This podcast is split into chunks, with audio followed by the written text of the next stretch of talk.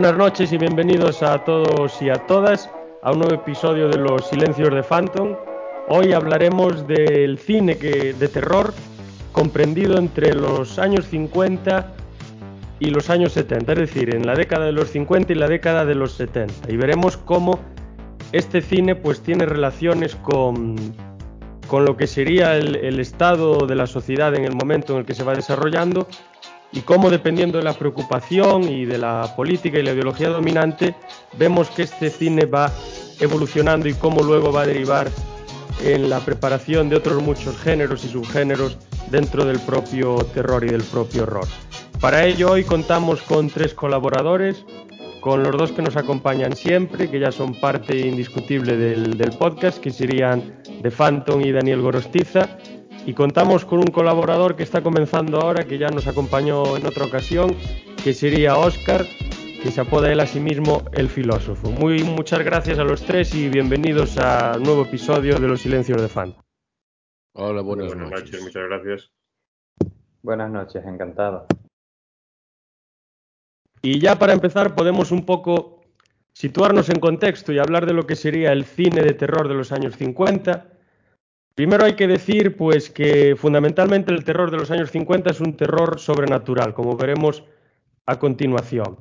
Un terror en el que aparecen pues muchos monstruos y que tiene parte de lo que sería el, el, el género gótico, la narrativa gótica y del expresionismo alemán. Entonces nos encontramos en la mayor parte con producciones en blanco y negro, obviamente, porque el celuloide no estaba tan desarrollado como hoy en día y a partir de finales de los 50 es cuando se empiezan a hacer películas en color, pero serán otras producciones, las producciones eh, dramáticas, los musicales y demás, las que empezarán a tener, eh, las que empezarán a ser eh, puestas en la gran pantalla en color, porque tendrán muchos más recursos. El terror se va a quedar establecido en los 50 fundamentalmente en la serie B, incluso en los 60 también. Pues este entorno que decía del terror gótico y sobrenatural, en los que aparecen personajes de los que hablaremos en un momento, como Drácula, Frankenstein, la momia y demás, pues se desarrollan en entornos oscuros, decadentes, llenos de ruinas, así pues en cementerios, en criptas, en bosques sombríos, entornos lúgubres, y se introducen, como dije, elementos fantásticos, paranormales, y la atmósfera melancólico-sentimental es la que siempre está dentro de, lo que sería la película. Y nos encontramos también con que en el ámbito de lo social y lo político se producen dos grandes sucesos, que sería uno la posguerra, es decir, lo que viene después de la Segunda Guerra Mundial, y la, el impacto que tendrá la Guerra Fría y el miedo que esto va a despertar en la población, sobre todo norteamericana, y cómo los directores de la época, los actores y productores y demás, pues lo irán, lo irán plasmando. No sé si Oscar quiere hacer algún comentario para introducirnos en lo que sería la Guerra Fría y este periodo de, la, de la post-Segunda Guerra Mundial. Sí, correcto.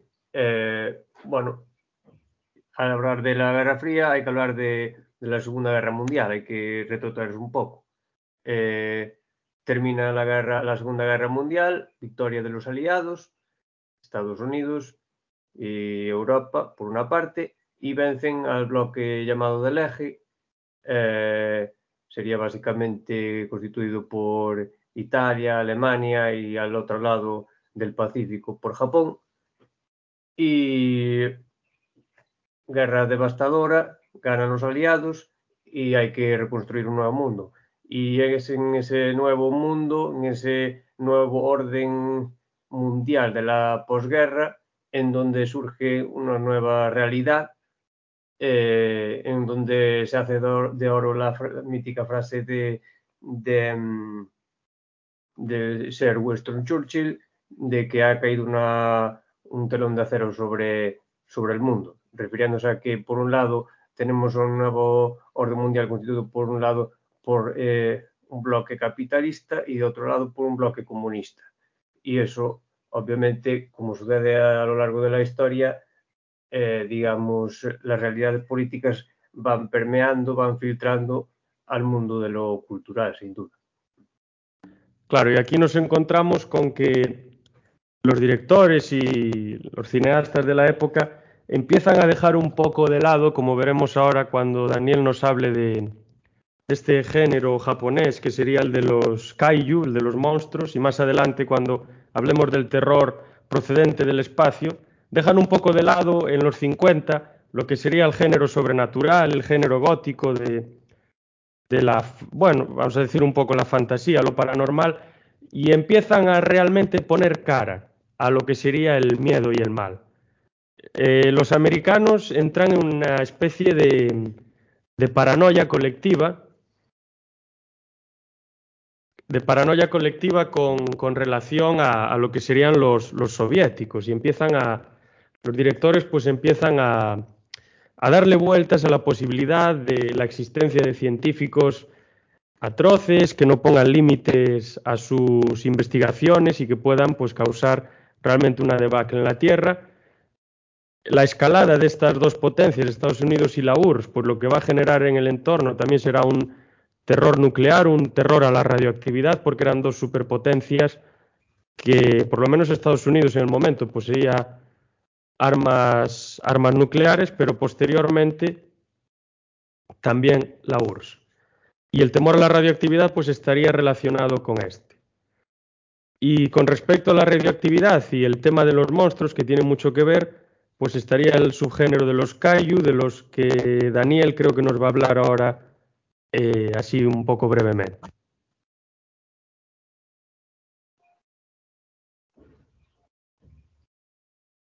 Daniel.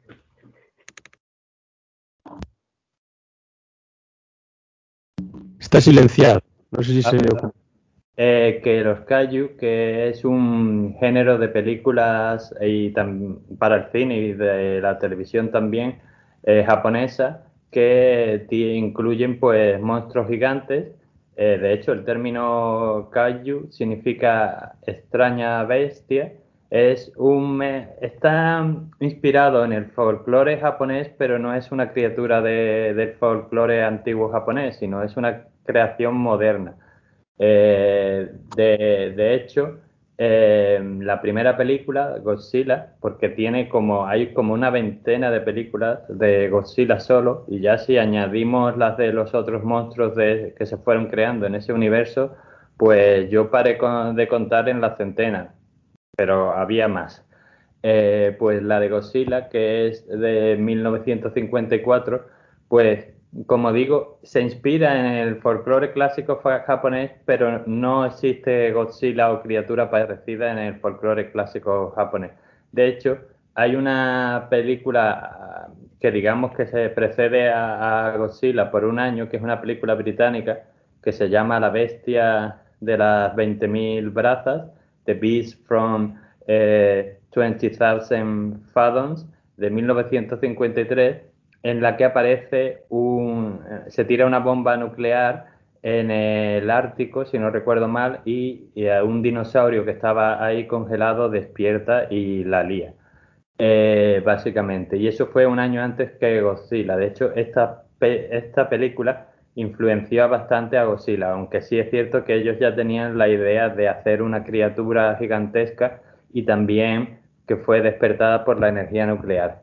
Pero hay que reconocer que el mérito está en la primera película. Lo que sí es cierto es que Godzilla y esta primera película de 1954, que fue del director escrita y dirigida, coescrita, perdón, y dirigida por Ishiro Honda, el, el creador de Godzilla, pues es, amplía eso y no solo habla del terror nuclear, sino que habla de muchas cosas. Y en esas películas, sobre todo en las primeras, se puede ver un retrato del Japón de post Segunda Guerra Mundial y de ese miedo que ha creado la energía nuclear eh, y las bombas atómicas de Hiroshima y Nagasaki. Y también, como digo, eh, es que es un retrato muy bueno de esa sociedad japonesa y critica pues también la ciencia mal usada, usada sin control o incluso a veces, yo recuerdo en una de las de Godzilla, pues ya digo que es una veintena y yo habré visto como cuatro,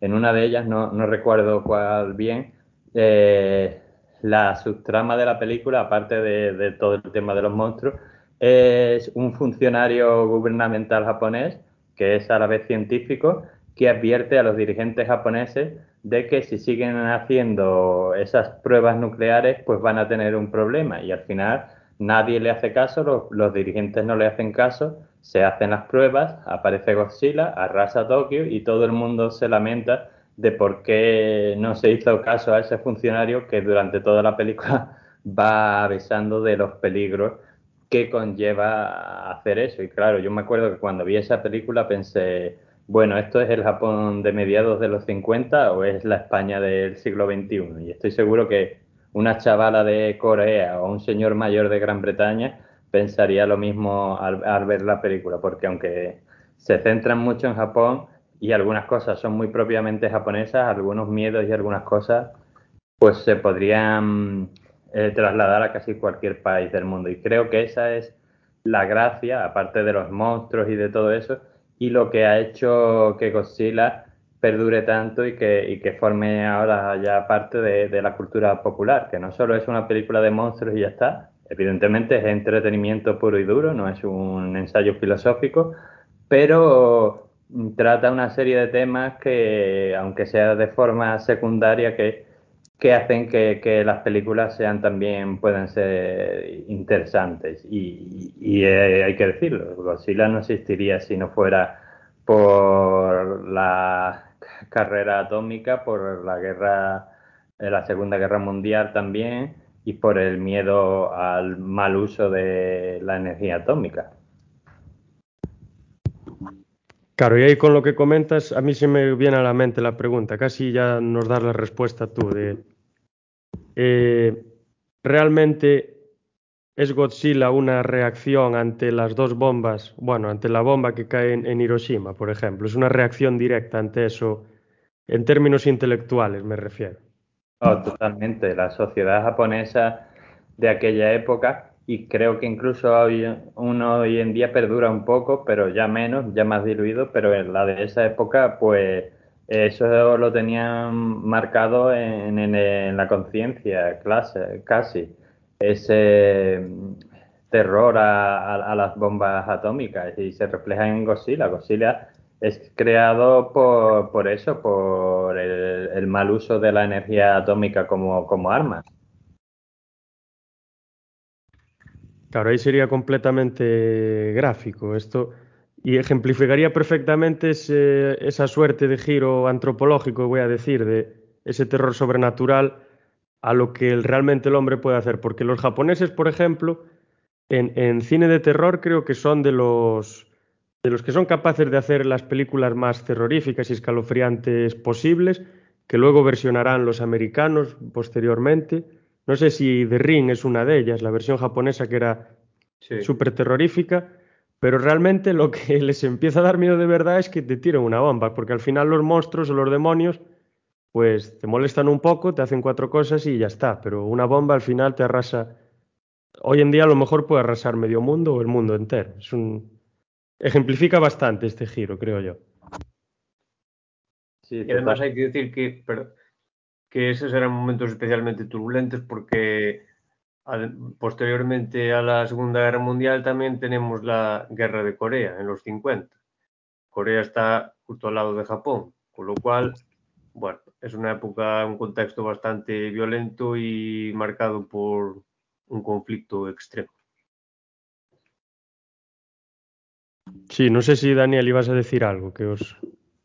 No, no, yo solo iba a comentar que es curioso en el terror japonés y quizás asiático en general, que muchas veces, aunque haya monstruos, el mayor monstruo es el ser humano o la, acción del ser humano, y eso se ve en muchas de, sus películas. Por ejemplo, en el ejemplo de Godzilla y otros monstruos de, ese universo, pues si la, sin la mal acción de, de los humanos o la inconsciencia humana no existiría, no habría película.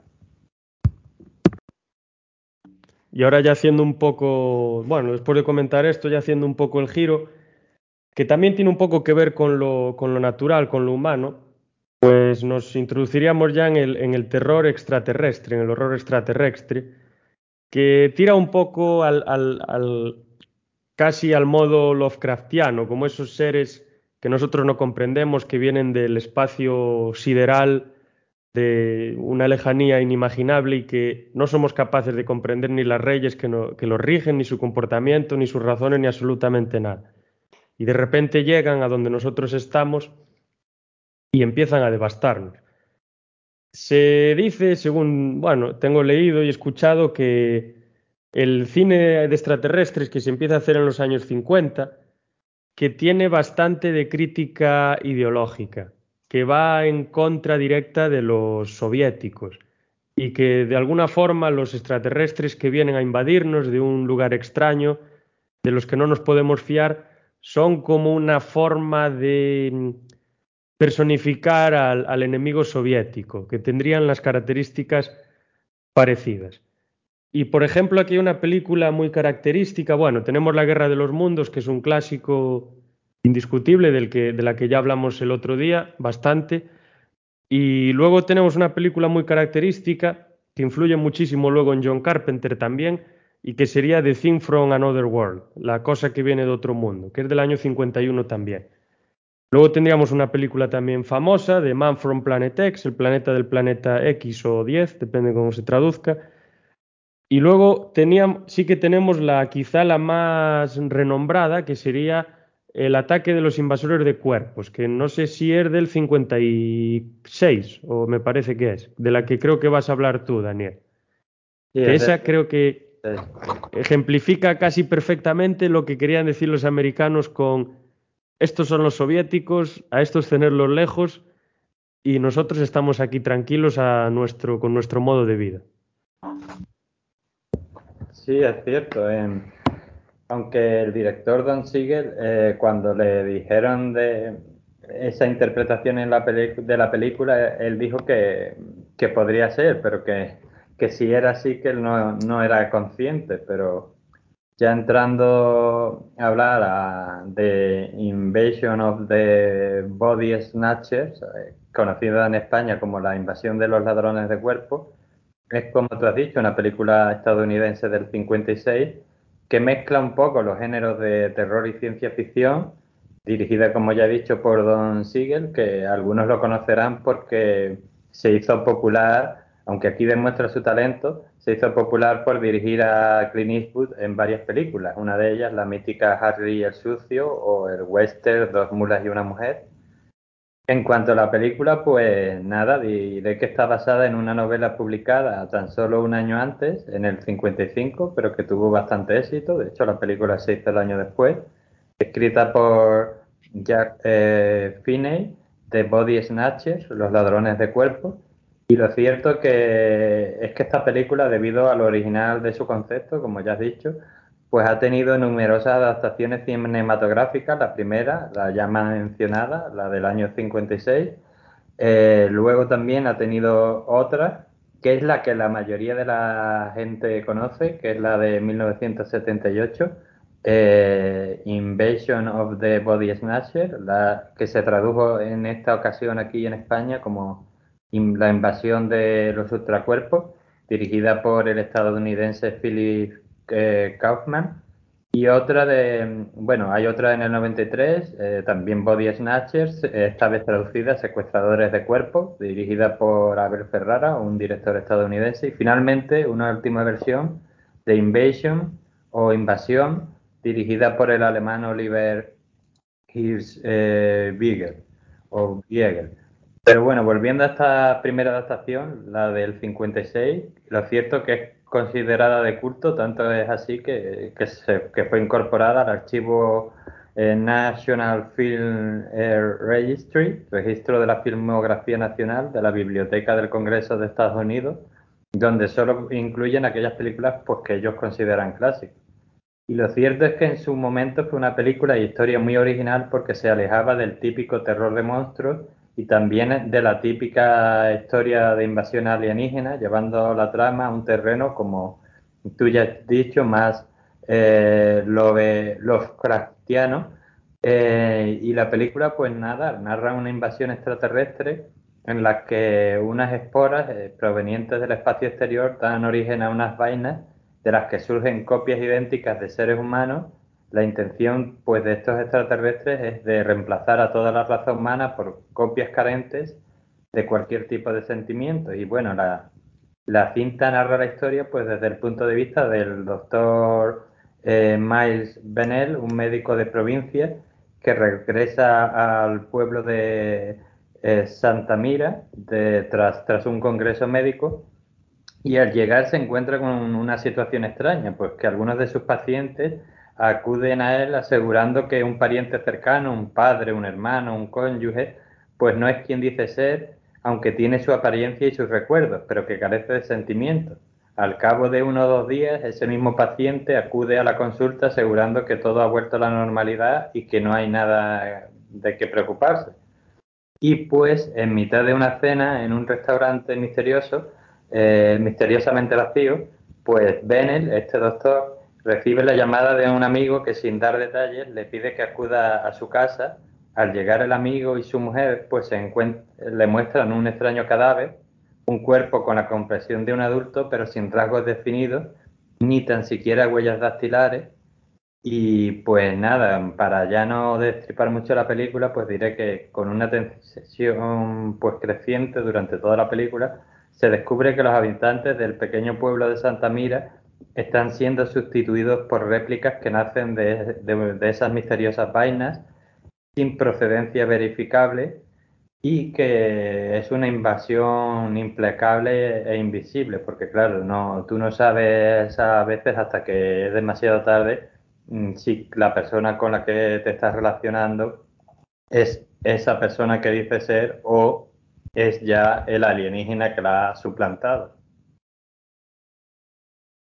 Y cabe mencionar así un dato un poco curioso, que uno de los protagonistas de la película, creo que se apellida o una cosa así, si mal no recuerdo, y esto es muy curioso porque uno de los abanderados del antisovietismo en, en los años 50 en Estados Unidos e incluso un poquito antes era el, senador McCarthy también. Es bastante curioso esta anécdota. Y luego con lo que cuentas, esas vainas que, que, se, que hacen réplicas de seres humanos y eh, tal cual son ellos, que los propios seres humanos no somos capaces de darnos cuenta de que nos están imitando. Esto es una idea que luego, por ejemplo, en la cosa de John Carpenter de los años 80, pues vemos claramente, solo que claro, en situaciones de, en las que a esa criatura duplicada se le somete a estrés o a ciertas preguntas que no es capaz de contestar o ciertas situaciones que no es capaz de resolver, vemos cómo se, se vuelve en cierta medida loca. Y no sé si, no creo recordar que en la película de los anticuerpos, cuando estas personas duplicadas se sometían también a situaciones difíciles, empezaban a gritar como energúmenos o una situación así extraña. Sí, sí, así es. Y además no mostraban los sentimientos propios de una persona humana, o sea, eran una copia exacta de ti, pero sin eh, tus sentimientos, digamos. Y entonces, pues, sí, eh, se podía descubrir quién eran ellos, pero a veces no, no era fácil, fácil del todo. No, claro, visualmente, obviamente, no. Y ahora, si os parece, ya pasamos un poco a lo que sería el género más sobrenatural del que Phantom tiene aquí un montón de cosas preparadas que, aunque sí que se produce este giro hacia lo humano y lo extraterrestre, sí que es cierto que en esta época existen, vamos a decir, que se producen los grandes clásicos de, vampiros y del mismo Frankenstein, con esos grandes actores como Peter Cushing, Christopher Lee, etc. Así que Phantom empieza por, por donde te parezca, a ver que, con qué nos sorprende. Bueno, pues me gustaría empezar, la verdad, por el gran maestro que yo considero del cine de terror, que es Christopher Lee, y sus sucesivas encarnaciones en lo que venía siendo el conde Drácula. Yo siempre lo dije, es una cosa que Drácula solamente hay uno y es Christopher Lee. El resto son imitaciones burdas y bastante absurdas, pero bueno. Y sobre todo quería traer aquí la primera película, la que lo lanzó, digamos, a, Drácula, digamos, eh, revivió otra vez su espíritu, que es la de la de Horror of Drácula del año 58 del señor Terence Fisher, el director, y que también está protagonizada por el señor Peter Cushing, junto con un jovencísimo eh, Michael Walsh, que es, eh, no me equivoco, el mayordomo de Batman en casi todas sus películas, puede confirmar este dato Rubén, creo que sí, ¿no? En, la, en las de Barton, en las dos primeras, por lo menos. Sí, creo que también en la del Mr. Freeze también salía por ahí, bastante ya mayor, pero bueno, ahí estaba el señor. Y bueno, la verdad es que esta película eh, es una película que la ves hoy en día y yo iba con la idea de que, bueno, es una película que seguramente no me vaya a impresionar tanto, ¿no? Es tan antigua, efectos especiales de aquella época y tal, pero sin embargo tiene eso, esa, esa esencia de Drácula de lo que vienen a ser las películas de tipo gótico, ¿no? Así, el terror también no, no tiene ningún alarde de efectos tal. En lo que más se centran sobre todo es en los planos de cámara, ¿no? Que sean, que den miedo y que sean así de una manera que tú, el, sobre, el espectador, se sobrecoja y tal. Por eso yo quería ver esta película, eh, cómo se desarrollaba en un cine en los años 50, porque si a mí hoy en día, en el año 2022, me ha parecido impactante, no me imagino en el año 58 lo que podría ser esto. Entonces, bueno, por si alguien no la conoce, voy a comentar un poco por encima de qué va. Dice así que la trama va del conde de Drácula que decide abandonar su castillo de los Cárpatos y establecerse en Occidente. Allí pronto conoce una joven de quien se enamora y a la que visita por las noches. Y bueno, esta situación alarmante hace que la familia de la chica, a la que se enamora Drácula, pida ayuda al doctor Van Helsing, el cazador de vampiros, en este caso interpretada por Peter Cushing. Yo quería destacar que la, película tiene eh, un reparto que es inmensamente bueno de principio a fin. O sea, aquí no hay nadie que esté mal en esta película. Los actores eh, son, están en otra escala, totalmente diferente. Yo, lo que puedes comparar hoy con el cine de hoy, no, no, está muy por debajo eh, el cine de estos días con lo que se hacía la productora La Hammer, que es la que recoja lo que es la película de Drácula y eh, a priori pues nada, decir que es impactante con unos recursos muy limitados pero que saben aprovechar muy bien y al tener la dirección del señor Terence Fisher que tiene otras películas también bastante conocidas pues eh, se aprovecha muy bien esto. No sé si la vio aquí alguien más aparte de Rubén esta película. Yo conozco la historia pero no la, no la vi. Sé que la historia de Drácula bueno, a todo esto que es eh, una historia bastante antigua, digamos, antigua, del siglo XIX. Y a ti, Rubén, eh, también te había gustado bastante, ¿no? Las impresiones que había sacado de ella eran buenas, ¿no? Sí, la película yo le destacaría que mm, se saca partido a lo poco que puede dar. De lo poco que tiene se saca mucho partido. Mm. Por ejemplo, una atmósfera que yo te, lo, había comentado, sí, la atmósfera esa tan lúgubre, con todo, y que tiene los elementos de los decorados, prácticamente no hay una cosa mal colocada. Parece que está todo colocado perfectamente para sacarle partido. Si una silla está colocada en un decorado es por algo, si hay un, vaso es por algo y si hay una lámpara torcida también es por algo. No es que se pongan así allí por ponerse por, por rellenar. Y también quería destacar que mm, el, cambio que se le da a Drácula, ¿no? Porque, si mal no recuerdo, la, casi el precedente de esta película de Drácula, no sé si en los 50 anteriormente hubo otra película, pero en los años 20 se hace esa película de Nosferatu.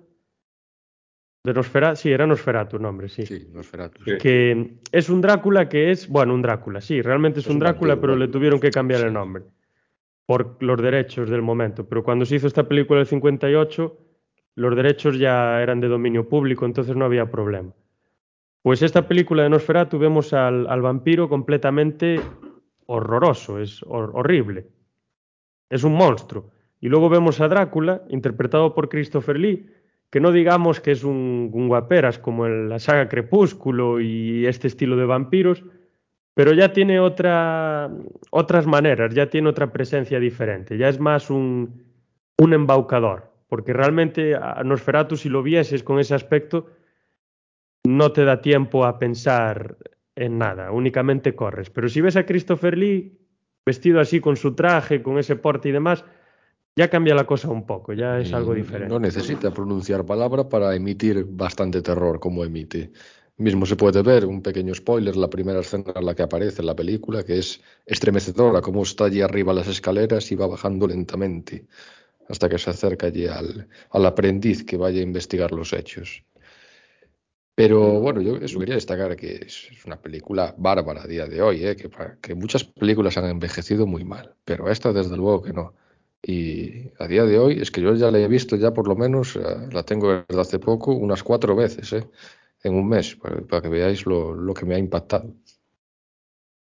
Sí, sí, te está impactando, te está impactando. El, pa el papel de, de, Peter Cushing también es muy bueno. A mí casi me da sí. más, más miedo Peter Cushing haciendo Van Helsing que el propio Drácula. ¿eh? Son un tridente de actores, eh, Peter Cushing, Vincent Price y Christopher Lee del terror, maestros del terror de esa época, básicamente.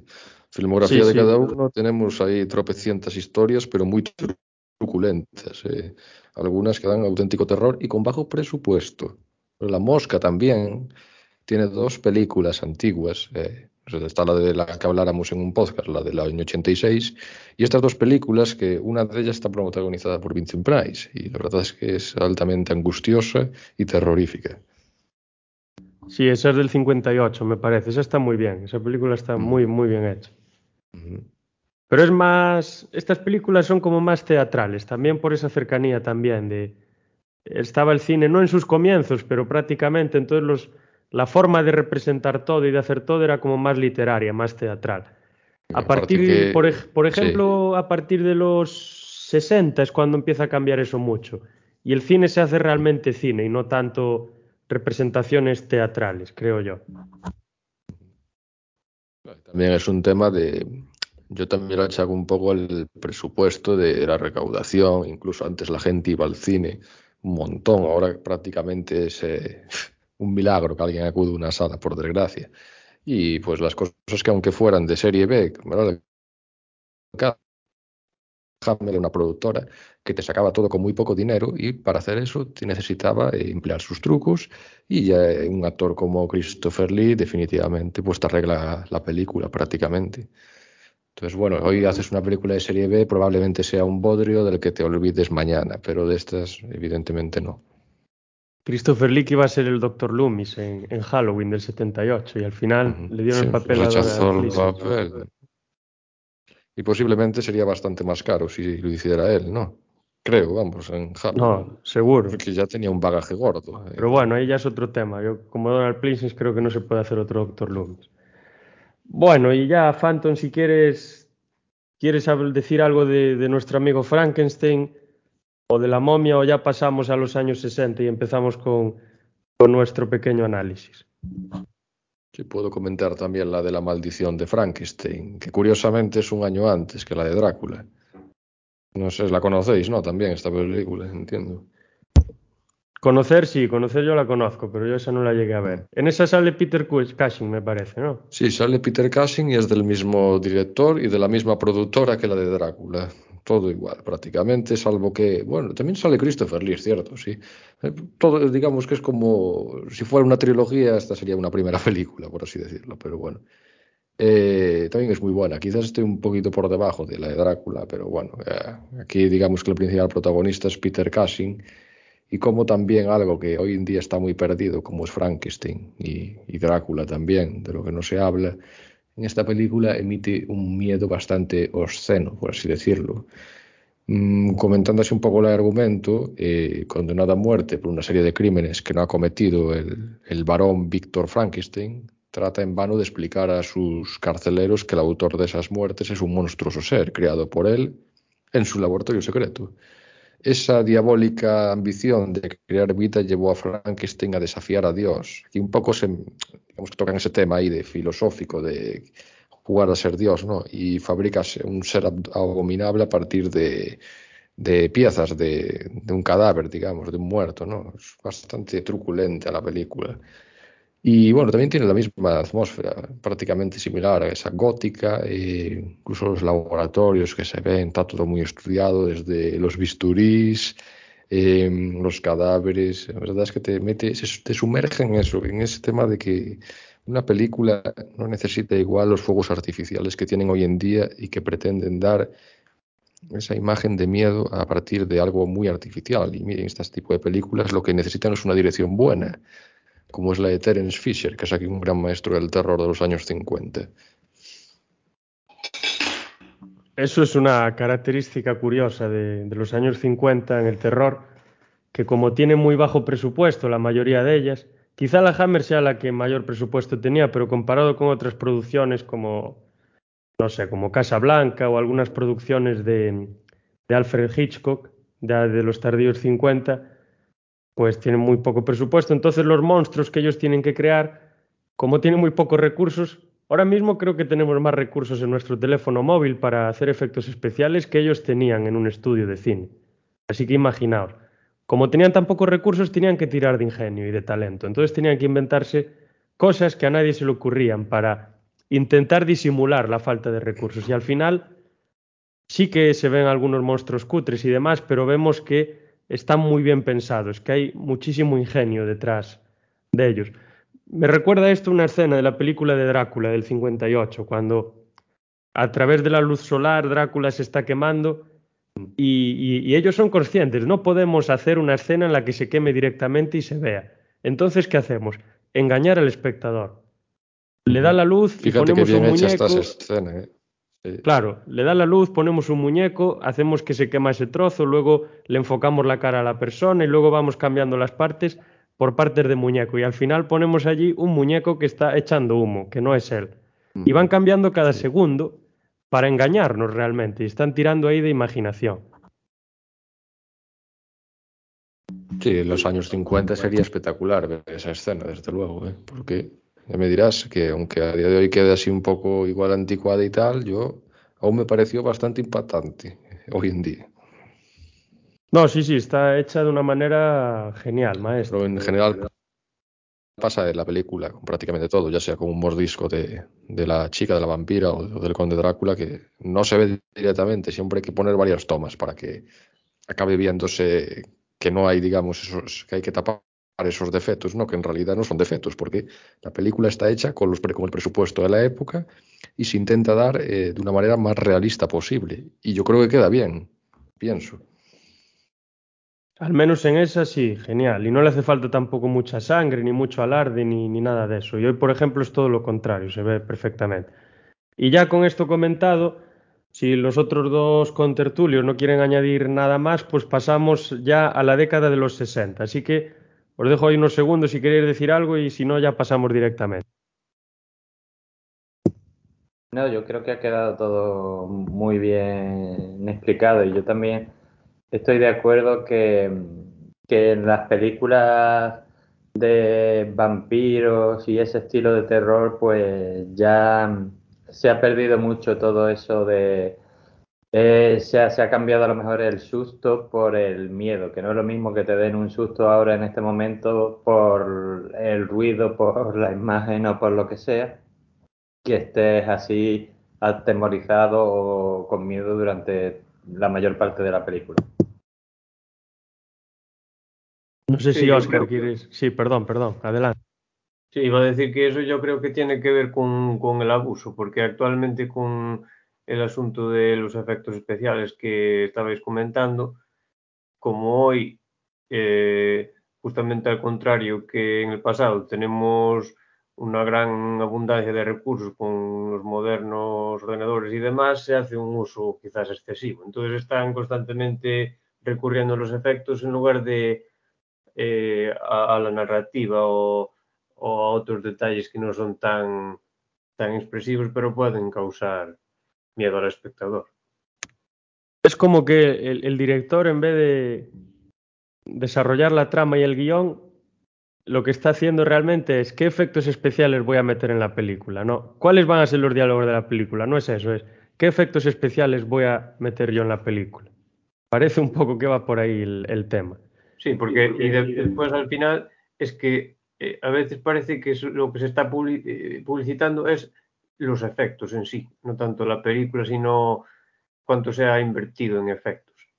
Y luego con lo que comentaste eh, respecto de, del aspecto de los personajes y demás, me hizo pensar también, porque comentaste al inicio de, del podcast eh, algo respecto de, de Batman y esa evolución en los personajes, en la desfiguración o eh, el énfasis en la belleza o en la fealdad tal, se ve también, por ejemplo, en el Joker. No sé si os fijasteis que en las pelis viejas de, del de, de, de Batman, el Joker es como así, como muy burdo y simplón. Y lo que sorprende en las últimas de Batman y que más gusta es que el Joker dio un giro de 180 grados hacia, una, hacia un personaje complejo que ya incluso, bueno, la gente se identifica con él y ha pasado a ser un poco de cultura popular, porque es un carácter más complejo, digamos.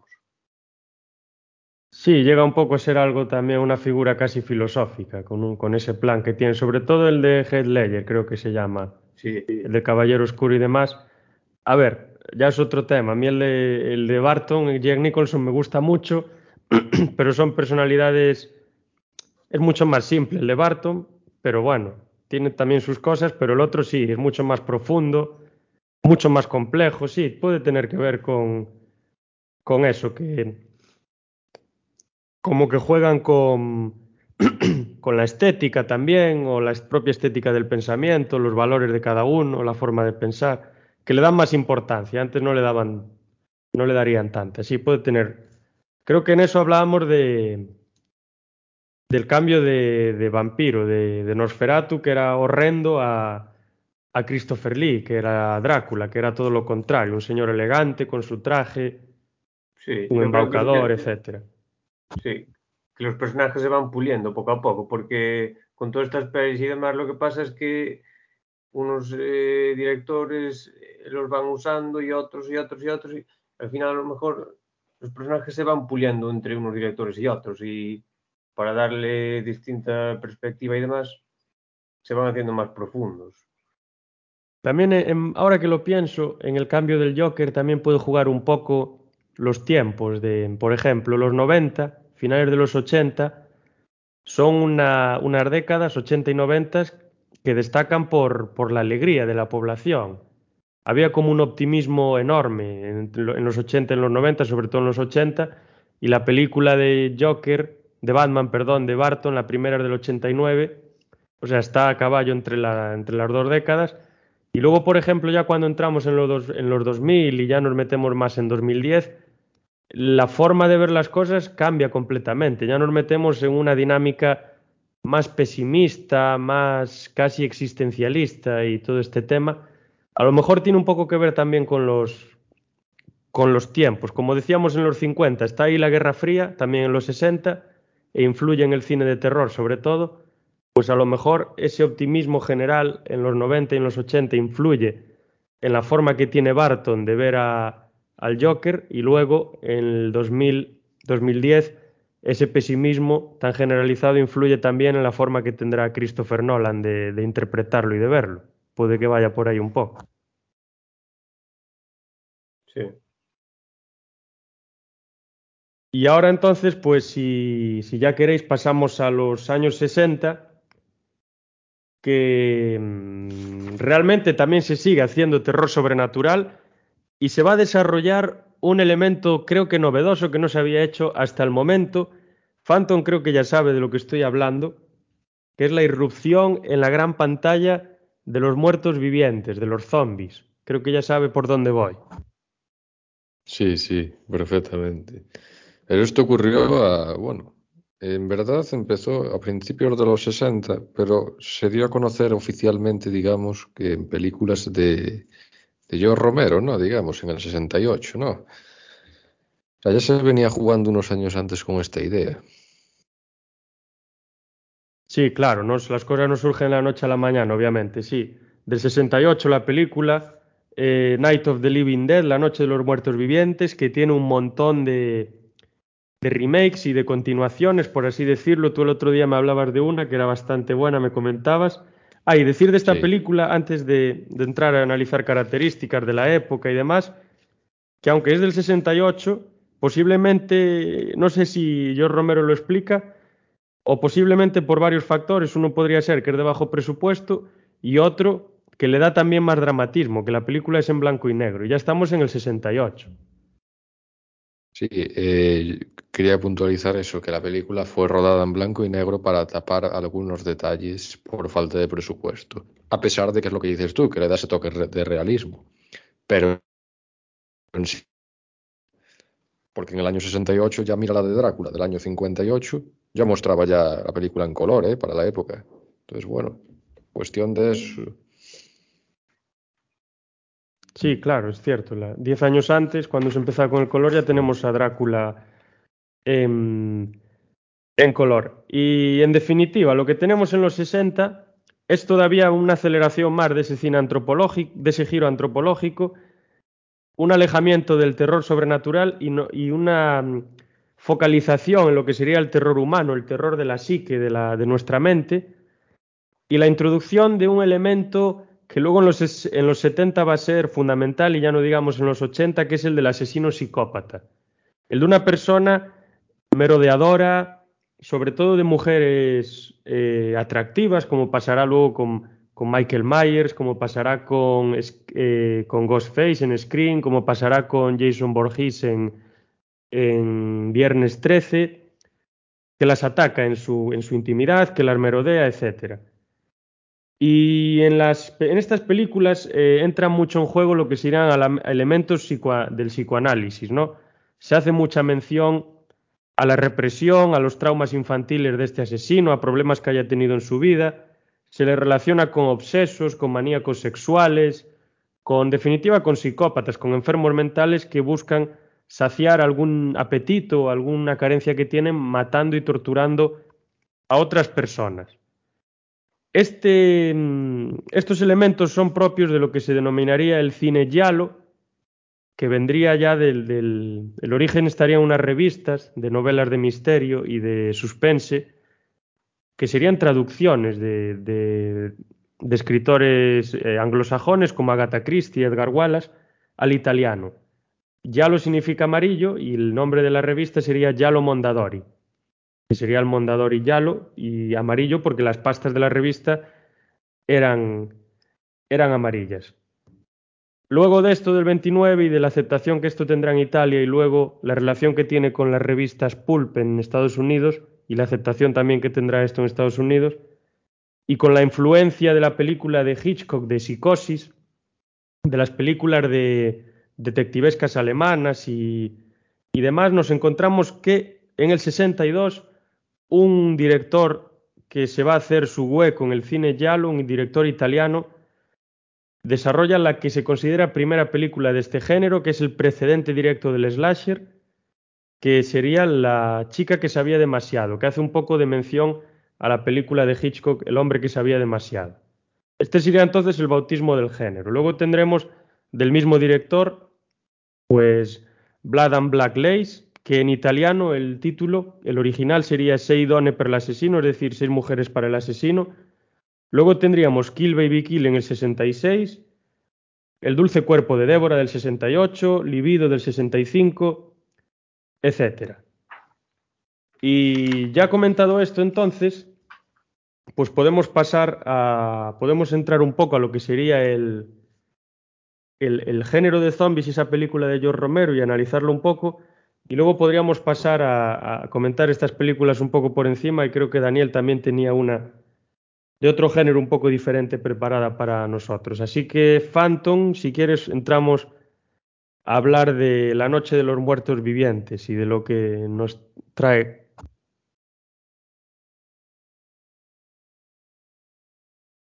Bueno, bien, en primer lugar, eh, decir que con esta película fue el ansiado debut digamos, como director, en la dirección de George Romero, porque antes había hecho pues algunas eh, colaboraciones con otros directores de terror y donde fue ganándose él la oportunidad para decir que algún día iba a hacer sus películas, ¿no?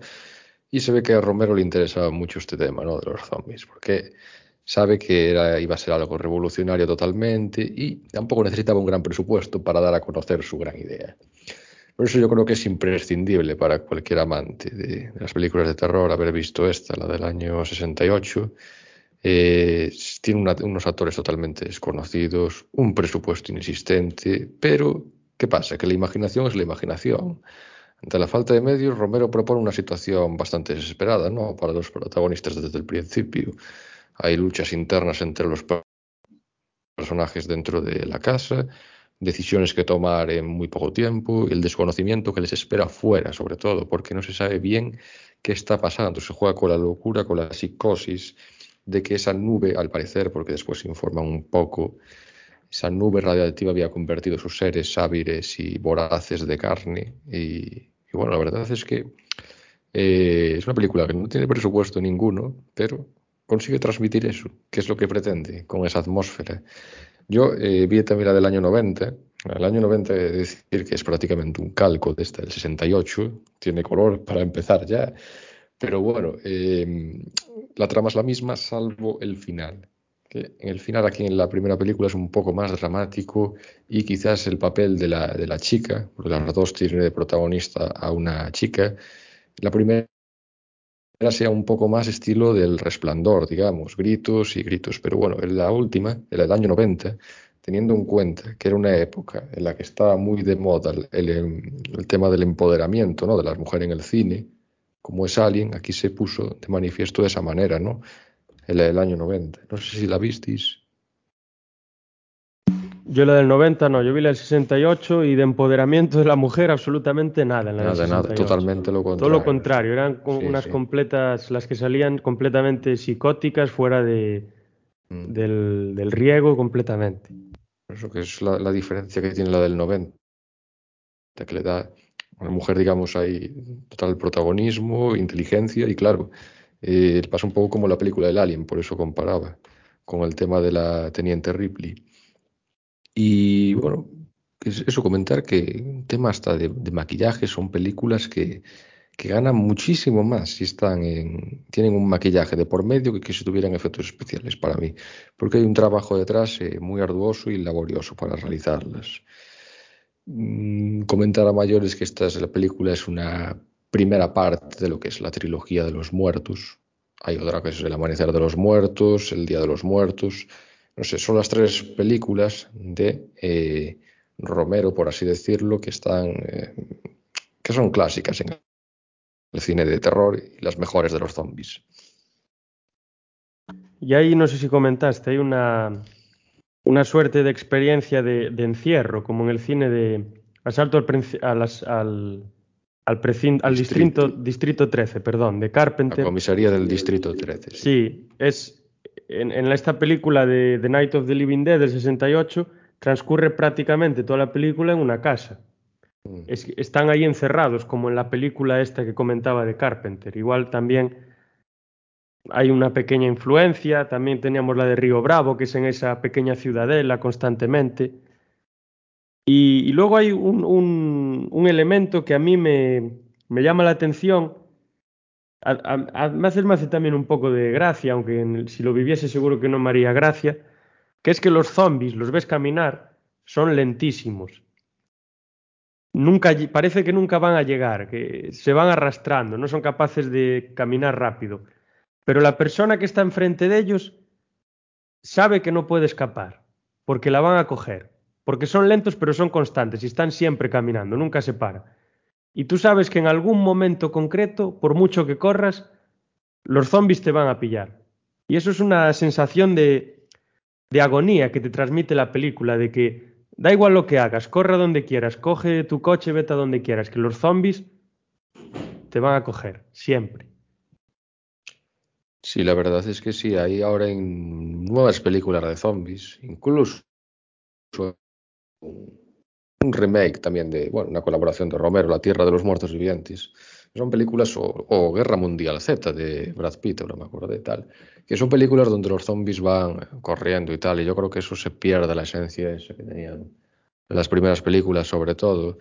También hay otra trilogía que no sé si la conocéis, mucho más, digamos, que emplean el maquillaje y llevan a los efectos que se consiguen son como más gore dentro de lo que cabe de, de, Lucio Fulci. No sé si habéis visto alguna películas, Nueva York bajo el terror de los zombies o Zombie 3 también por ahí. No, yo esas no, no llegué a verlas todavía, ¿no? Son películas buenas y sobre todo la de Nueva York bajo el terror de los zombies posiblemente sea una película que tiene una escena buah, tremenda. Un muerto eh, levantándose de, de, de, la tierra, saliendo de la tierra y sale como con una calavera, así medio muerto y tal, con gusanos en las cuencas de los ojos y, y, bueno, se va levantando poco a poco y vas viendo la cara de terror de la chica que está enfrente, toda eh, asustada. Es una, es una de las escenas más impactantes, igual, de la historia de los zombies. Ese. Por eso Sí, por recomiendo, que- recomiendo por que ver Nueva York parece. bajo el terror de los zombies. Es, es absoluta, eh, impactante la película.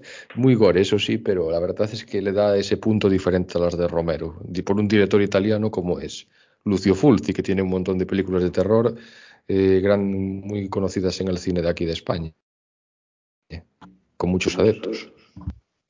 Sí, sorprendente parece, por lo menos. Y ya pasando un poco ya de género, ya que comentamos este de los zombies, creo que lo analizamos bastante.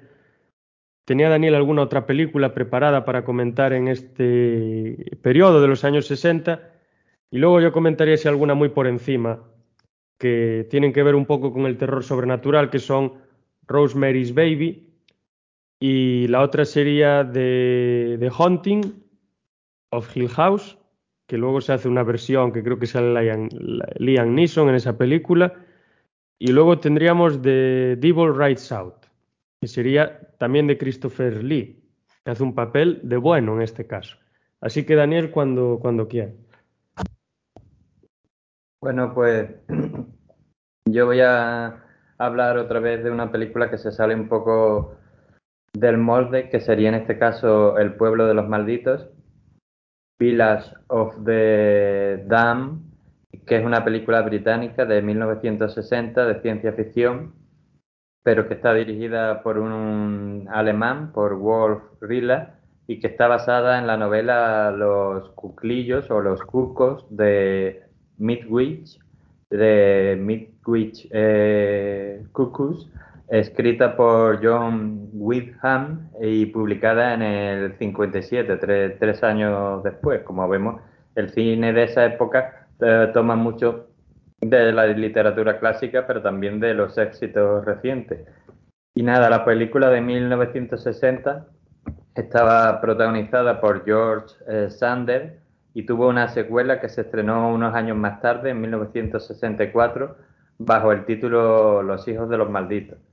También diré que en 1955 Christopher Reeve, que para algunos es y será siempre Superman, eh, protagonizó un remake dirigido por el gran John Carpenter.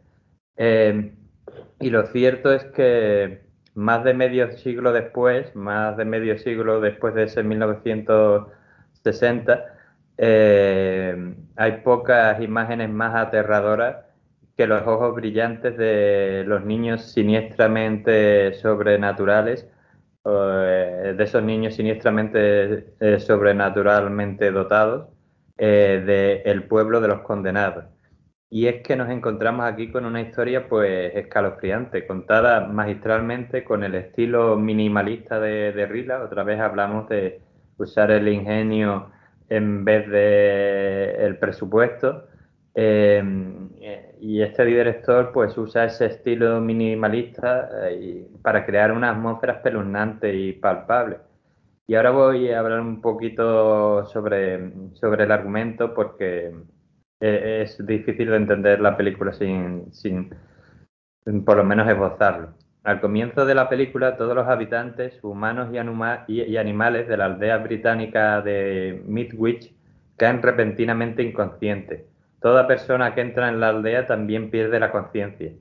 Entonces el ejército pues establece un cordón de seguridad, eh, una zona de exclusión aérea de unos 8 kilómetros alrededor de la aldea y envía a un hombre protegido con un traje de aislamiento biológico, pero él también cae inconsciente y es recuperado gracias a que iba atado a una cuerda de seguridad. El hombre despierta y solamente puede informar de haber percibido una sensación de frío justo antes de haber perdido el sentido.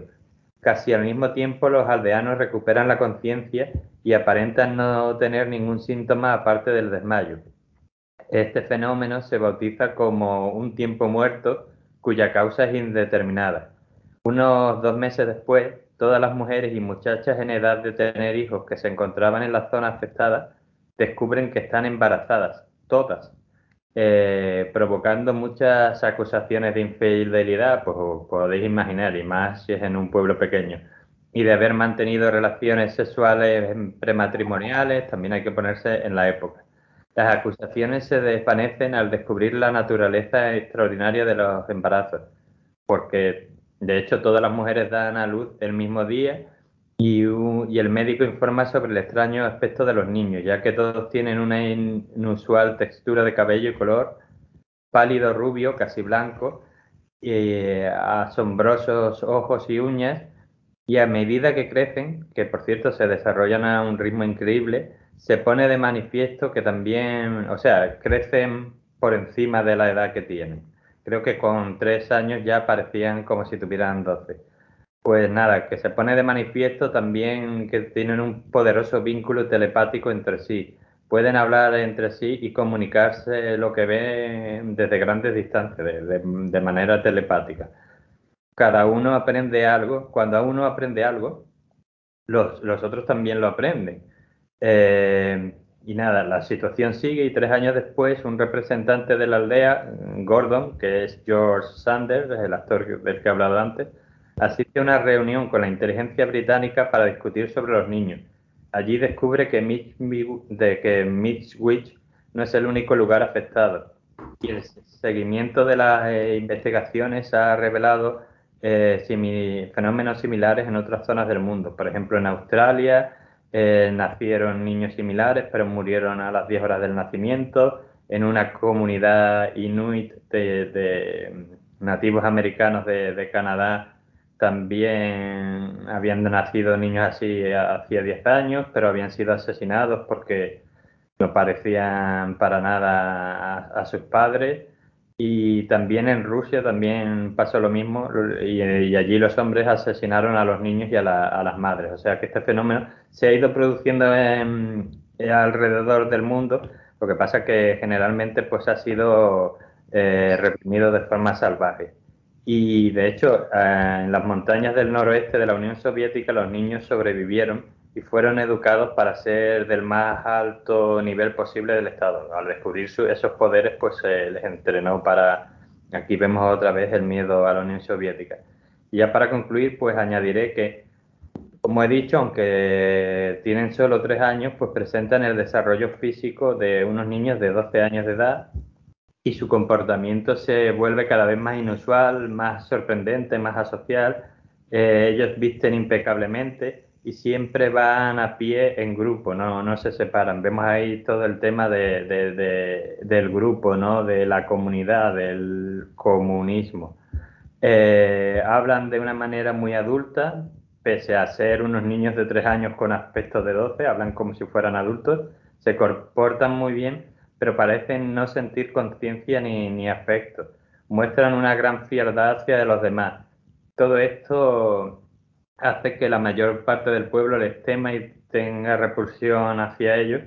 Y bueno, los niños pues comienzan a demostrar que tienen el poder de leer mentes y obligar a personas a hacer cosas en contra de su propia voluntad.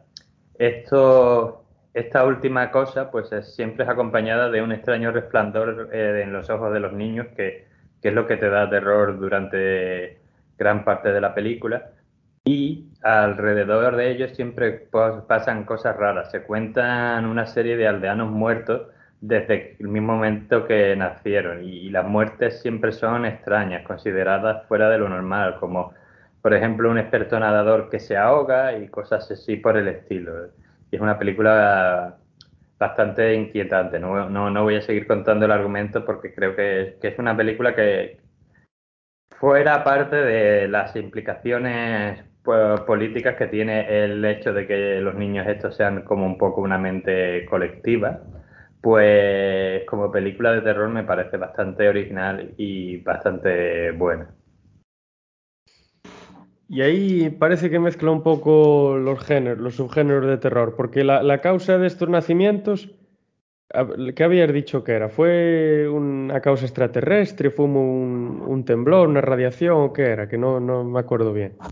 A ver, no, no queda muy claro qué es lo que lo produce. Lo que sabemos la, en la película es que es como una especie de, nube o algo por el estilo que hace que los habitantes de esa aldea y todo lo que esté dentro de, esa nube o esa niebla, pues se queden, caigan inconscientes, tanto los que estaban dentro de la aldea como alguna gente que, que entra en la aldea, como el militar este, se quedan inconscientes. Pero yo, si no recuerdo mal, porque la última vez que vi esta película fue hace unos años, no, no se llega a explicar bien en toda la película qué es lo que produce esa nube o qué es lo que produce entonces, pues ya cada uno que suponga lo que quiera, pero si no recuerdo mal, no, no se llega a explicar claramente qué es y creo que tampoco eh, es muy importante. Es un poco como lo que decíamos con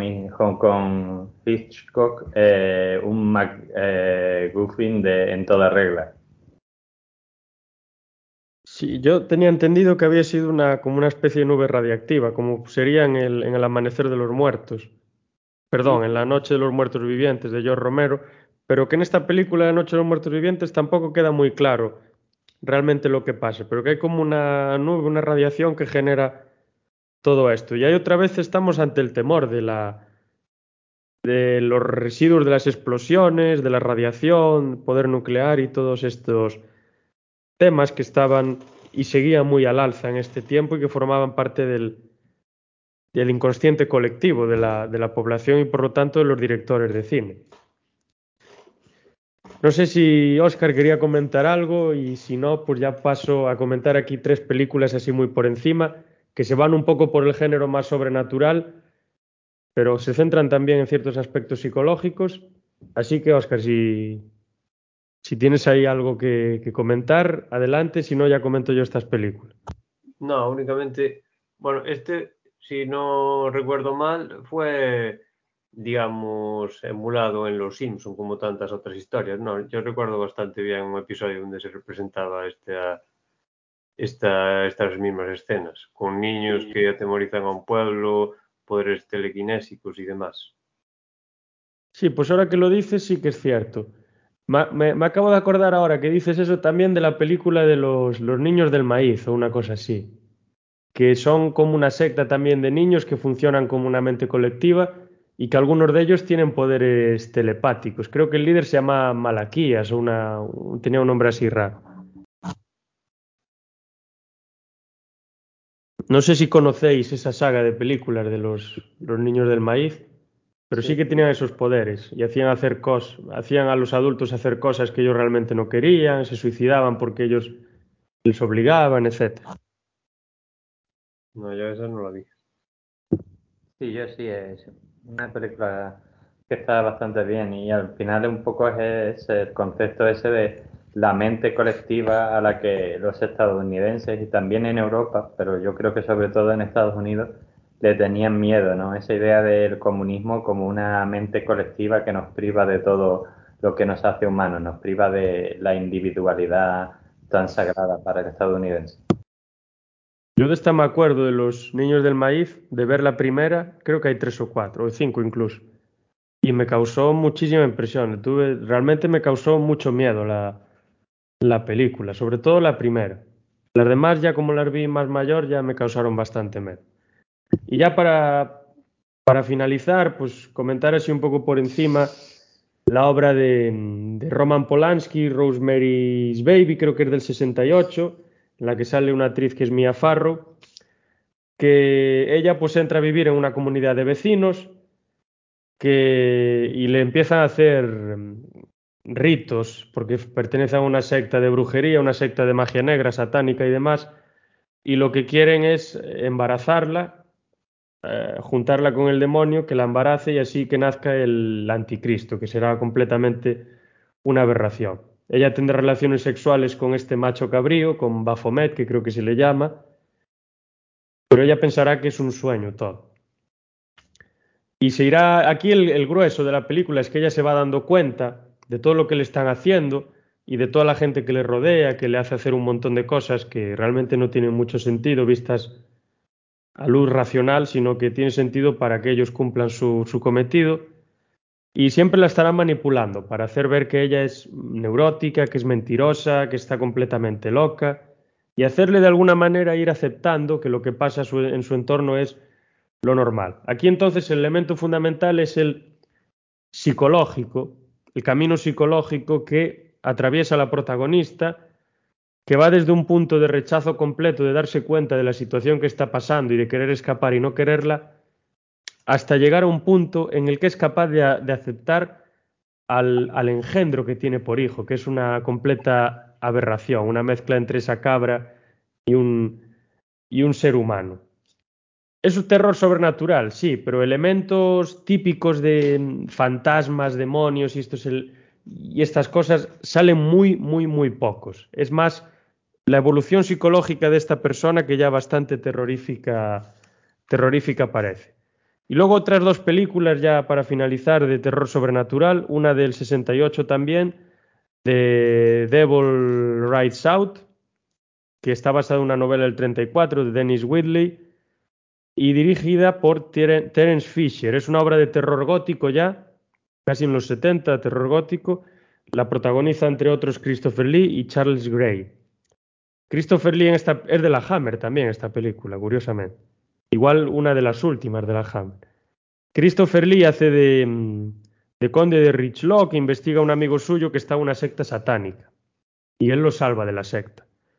El líder de esta secta los persigue a él y al, al, grupo de compañeros con los que está y los maldice con la visita del ángel de la muerte, que sería el demonio, pero con los conocimientos litúrgicos de Christopher Lee, pues se acaban salvando y desesperados, pues a través de una posesión divina llegan a donde están haciendo un rito satánico, el líder y otros partícipes, otros miembros de la secta, y este pues queda condenado al sufrimiento y a este pues lo, bueno, desbarajustan todos los planes. En esta película hay muchísima acción. En un minuto ya hay una pelea. Y Cristo, es, es, curioso y gracioso ver a Christopher Lee a, a puñetazos, liándose con todos los, los personas. O sea, entra en un salón en el que hay 15 personas y empieza a puñetazos con todos para llevarse a esta persona. Es, es curioso. Y ahí lo que me llama la atención es que hay muchísima simbología religiosa. Y está muy, muy pensado, obviamente. Muchísimas cruces, pentagramas, se ve el macho cabrío también, el agua bendita, las velas la utilización del latín para los hechizos, los propios hechizos, pero el diablo en la película aparece cinco segundos, como una proyección, como un macho cabrío, dos veces. No vuelve a salir en toda la película, solo eso. Y ya la última película, para acabar, también dentro del género sobrenatural, sería The Haunting of Hill House, es una película de 63, en blanco y negro, lo que le otorga a la película un dramatismo increíble, es dirigida por Robert Wise, es una película británica también, muy lúgubre, muy oscura, quizá también casi introducida en el terror gótico, y es una película completamente de poltergeist, podríamos decir, de posesión de una casa por parte de un espíritu o, o varios espíritus. La casa está maldita porque varias personas se murieron allí y un grupo de científicos se deciden a investigar, a ir a investigar a la casa pero pronto empiezan a pasarlo mal, sobre todo una chica que se llama Eleonor. Se empiezan a contar historias entre ellos de qué pasó, y quizá aquí entre un poco el elemento de la, de la sugestión. Hay uno de los personajes que dice, que es completamente científico radical, pero dice que esta casa, en inglés lo dice, was born bad, es decir, que nació enferma, que nació mal, que tiene algo, un elemento que hace que pasen estas cosas. Pero ellos intentan igualmente encontrar explicaciones razonables. Y gran parte del filme es completamente estos diálogos de a ver qué es esto, o sea, es como que se están uno comenta una teoría, el otro trata de refutarla, el otro da razones para apoyarla y están así como quizá 40 minutos en la película. Y en esta película, curiosamente, no se ve ni un fantasma, ni uno. Todos son signos que estas personas interpretan como que realmente hay una posesión en la casa, pero realmente no se ve nunca que hay allí nada, sino que pues se escuchan portazos sin mucho sentido, que no se sabe de dónde vienen, golpes, objetos que se mueven, voces, de repente se escuchan risas, de repente una habitación está completamente helada, hay mensajes escritos en las paredes sin que nadie ha escrito, etc. Y ellos lo interpretan como que realmente hay una entidad que está haciendo todo eso, pero al final queda para el espectador si realmente eso está causado por las mentes de estas personas o realmente eso está pasando allí. Y ya con esto comentado, pues si queréis podemos hacer así una ronda de conclusiones o si queréis comentar alguna película más o algo que tenga que ver con este cine de los 60. Y si no, pues ya nos podemos proceder a, a finalizar con el episodio de hoy.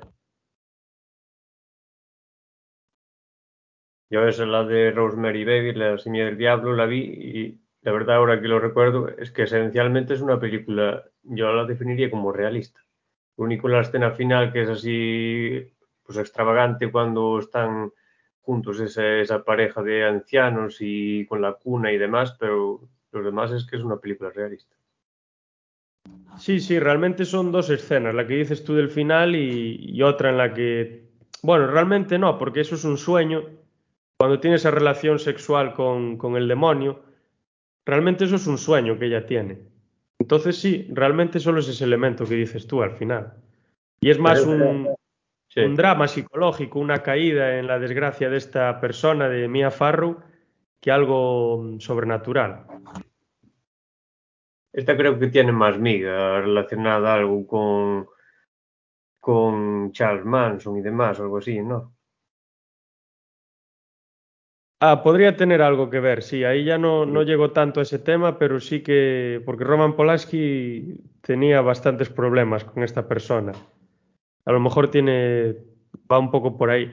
También puede ser una crítica a estas sectas, también la capacidad que estas tienen para engañarnos y que tengamos cuidado y todos estos temas. Pero sí que puede, sí que puede ir por un poco por ahí.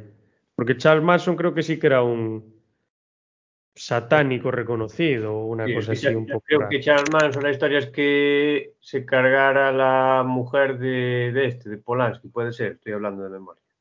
Hubo un asesinato famoso. Sí, sí, se cargó a la mujer. Charles Manson, él decía que era satánico, bueno, él decía que eran muchas cosas y entre ellas satánico. Y una de las cosas que hizo fue entrar en la casa de Roman Polanski. Creo que Polanski no estaba aquel día en casa, pero mató a su mujer y a alguien más que estaba en la casa. Y supongo eso lo dejaría bastante marcado, claro. Pero no sé si sería posterior o anterior a esta película, pero sí, si fue anterior es que seguro lo... O sea, no hay duda de que le influyó. Si es posterior ya es otro tema. Casi sería un vaticinador. Algo de eso se ve en esta película de Tarantino, de Once Upon a Time in Hollywood. Creo que algo toca esa historia, pero no debe profundizar mucho en ella.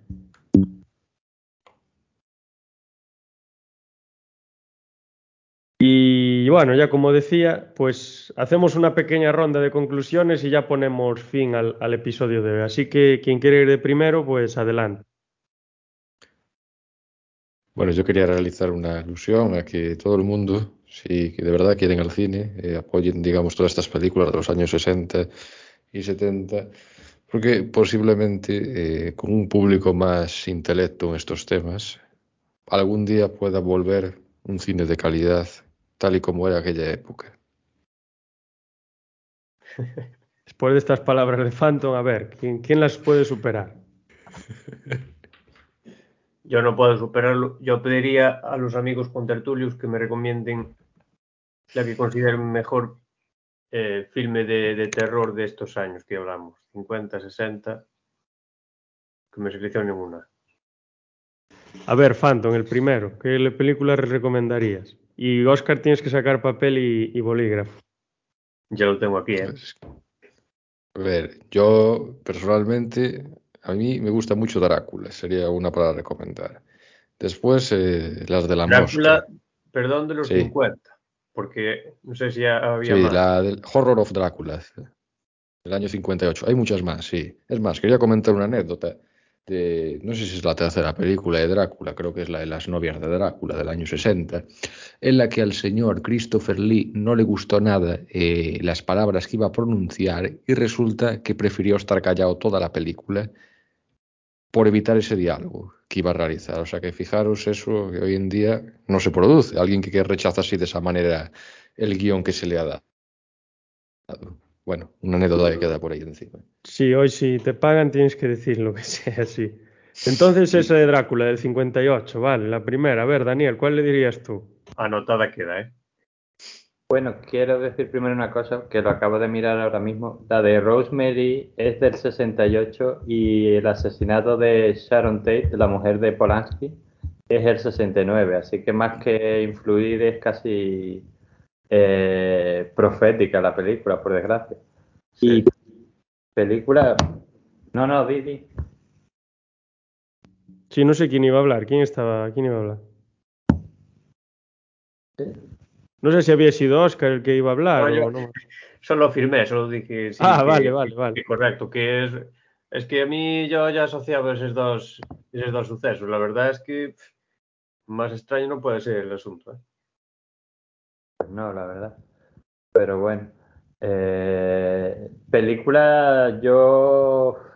A mí me gusta mucho la del Pueblo de los Malditos. A mí me, me, me produce cierto miedo esos niños. Si te dejas llevar por la atmósfera de la película, eh, te pueden llegar a dar miedo, pero más terror psicológico que lo que sería un susto. Sí, ¿no? Yo te recomendaría esa película, El pueblo de los malditos. Eh, que yo conozca hay dos, una de los 90 y otra de 1960. Yo te recomendaría la de 1960, aunque la otra está bastante bien también, pero pierde parte de, de esa magia porque al final te está contando prácticamente la, la misma historia. Así que mejor ver la, la historia original. Notada, notada queda. Pues yo casi de los 60, como género sobrenatural, te recomendaría The Haunting of Hill House del 63, la que acabo de comentar antes.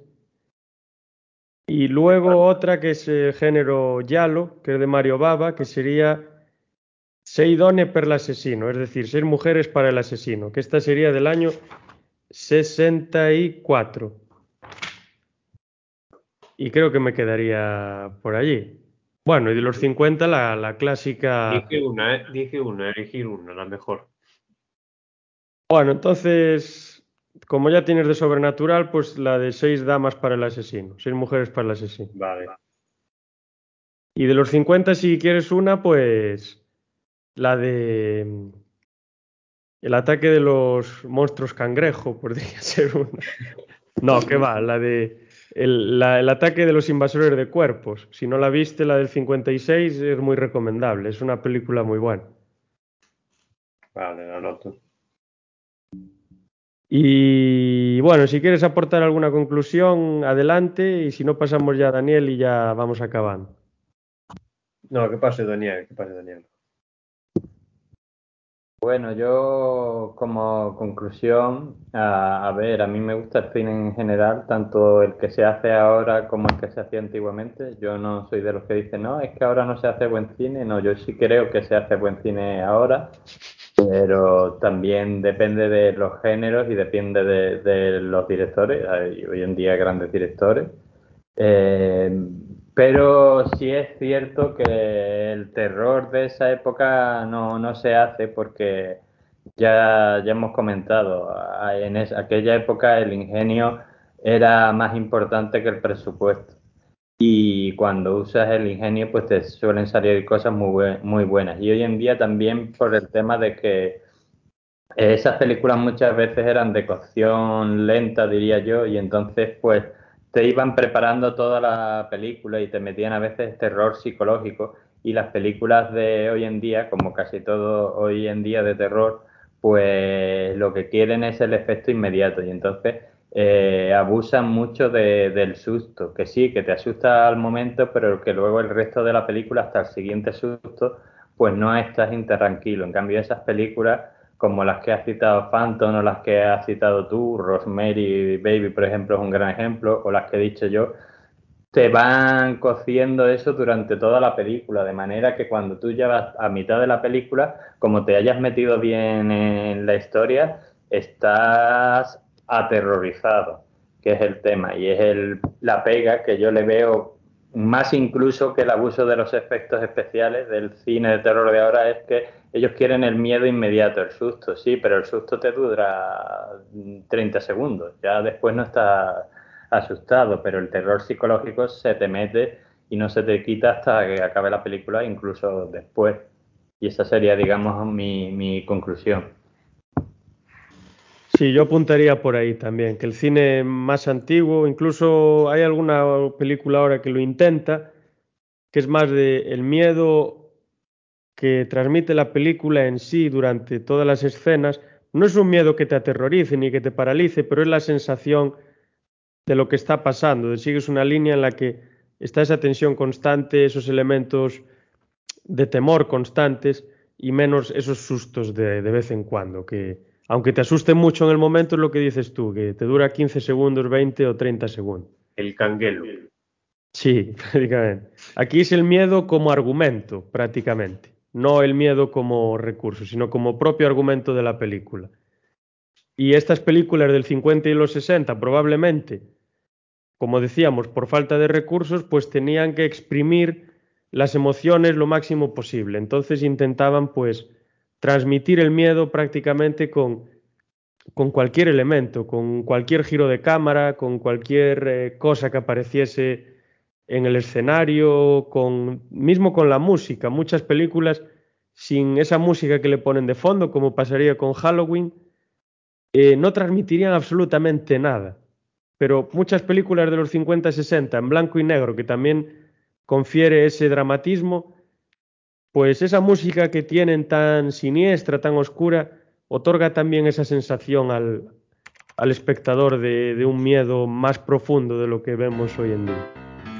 Y en definitiva, pues con todo lo que hemos dicho, creo que ha quedado, bueno, el análisis sería enorme, pero bueno, creo que ha quedado bastante perfilados los subgéneros del terror en estas dos décadas y desde aquí pues dar gracias a nuestros oyentes en primera instancia y a nuestros colaboradores en el día de hoy por aportar todos estos datos tan, tan interesantes y tan importantes dentro de la historia del cine y darles la, la bienvenida ya para el próximo episodio que tendrá lugar la, la semana que viene. Así que gracias a los tres de Phantom, Oscar y Daniel y hasta dentro de siete días y a los espectadores igual. Muchos filmes y mucha vida.